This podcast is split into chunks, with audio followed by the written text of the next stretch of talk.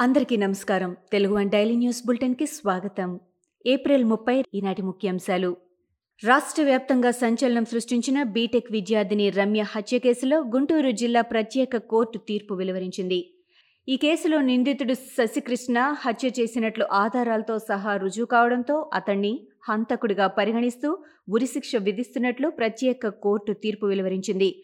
శశికృష్ణను చనిపోయేంత వరకు ఉరితీయాలని న్యాయస్థానం తీర్పు ఇచ్చింది.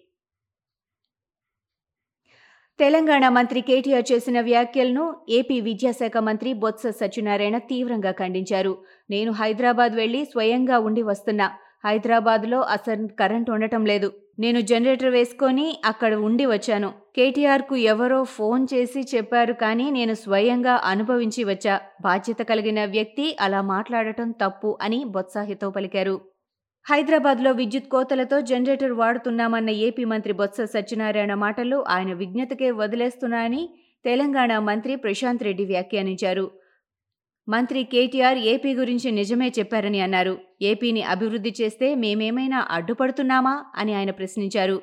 ఏపీ మంత్రి బొత్స కుటుంబం కూడా హైదరాబాద్లోనే ఉంటుందని మంత్రి ప్రశాంత్ రెడ్డి గుర్తు చేశారు. ఏపీలో రోడ్లు బాగు చేసుకోండి మంచిగా పాలన చేయండి అని ఆ రాష్ట్ర ప్రభుత్వానికి ప్రశాంత్ రెడ్డి సూచించారు. తెలంగాణ ప్రగతిశీల సంపన్న రాజ్యమని కేంద్ర మంత్రి నితిన్ గడ్కరీ అన్నారు. ప్రగతి సాధించాలంటే నీరు కరెంటు రహదారులు కమ్యూనికేషన్స్ ప్రధానమని ఆయన వివరించారు. శంషాబాద్లో హైవేలు విస్తరణ పనులకు గడ్కరీ శంకుస్థాపన చేశారు. తెలంగాణలోని ముప్పై మూడు జిల్లాలలో ముప్పై రెండు జిల్లాలకు జాతీయ రహదారులు అనుసంధానం జరిగిందని అన్నారు. Hyderabad regional ring road DVR పూర్తయిందని చెప్పారు. అది ట్రైలర్ మాత్రమేనని సినిమా ఇంకా మిగిలే ఉందని ఆయన పేర్కొన్నారు. దేశంలో బొగ్గు సంక్షోభం నానాటికి తీవ్రమవుతూ ఉంటే పలు రాష్ట్రాల్లోని విద్యుత్ ప్లాంట్ల వద్ద బొగ్గు నిల్వలు తగ్గడంతో విద్యుత్ ఉత్పత్తికి ఆటంకం కలుగుతోంది. దీంతో కరెంటు కోతలు పెరిగాయి. ఈ నేపథ్యంలో విద్యుత్ ఉత్పత్తి కేంద్రాలకు బొగ్గు సరఫరా చేసేందుకు కేంద్ర ప్రభుత్వం చర్యలు చేపట్టింది. బొగ్గు రవాణా చేసే రైళ్ళ రాకపోకలకు ఆటంకం కలగకుండా ఉండేందుకు రైళ్ళు రద్దు చేస్తోంది. సెమీ కండక్టర్ సాంకేతికతల రంగంలో పెట్టుబడులకు భారత్ ఆకర్షణీయ గమ్యస్థానంగా ఉందని ప్రధాని నరేంద్ర మోడీ పేర్కొన్నారు. రెండు వేల ఇరవై ఆరు నాటికి దేశంలో సెమీ కండక్టర్ల వినియోగం ఎనభై బిలియన్ డాలర్లు దాటుతుందని అదే రెండు వేల ముప్పై నాటికి నూట పది బిలియన్ డాలర్లకు చేరుకుంటుందని ఆయన వెల్లడించారు. బెంగళూరులో ఏర్పాటు చేసిన మూడు రోజుల Semicon India conference two thousand twenty టూను శుక్రవారం ఆన్లైన్ వేదికగా ప్రధాని మోడీ ప్రారంభించి ప్రసంగించారు. పంజాబ్లోని పటియాలాలో ఇరు వర్గాల మధ్య జరిగిన ఘర్షణ తీవ్ర ఉద్రిక్తతలకు దారితీసింది. రెండు గ్రూపులు పరస్పరం రాళ్ళు రువ్వుకొని కత్తులు దూసుకున్నాయి. పటియాలాలో ఓ నిషేధిత గ్రూపునకు వ్యతిరేకంగా మరో గ్రూప్ చేపట్టిన ర్యాలీలో ఈ ఘటన చోటు చేసుకుంది. దీంతో రంగంలోకి దిగిన పోలీసులు గాల్లోకి కాల్పులు జరిపి గుంపులను చెదరగొట్టే పరిస్థితులను అదుపులోకి తీసుకొచ్చారు.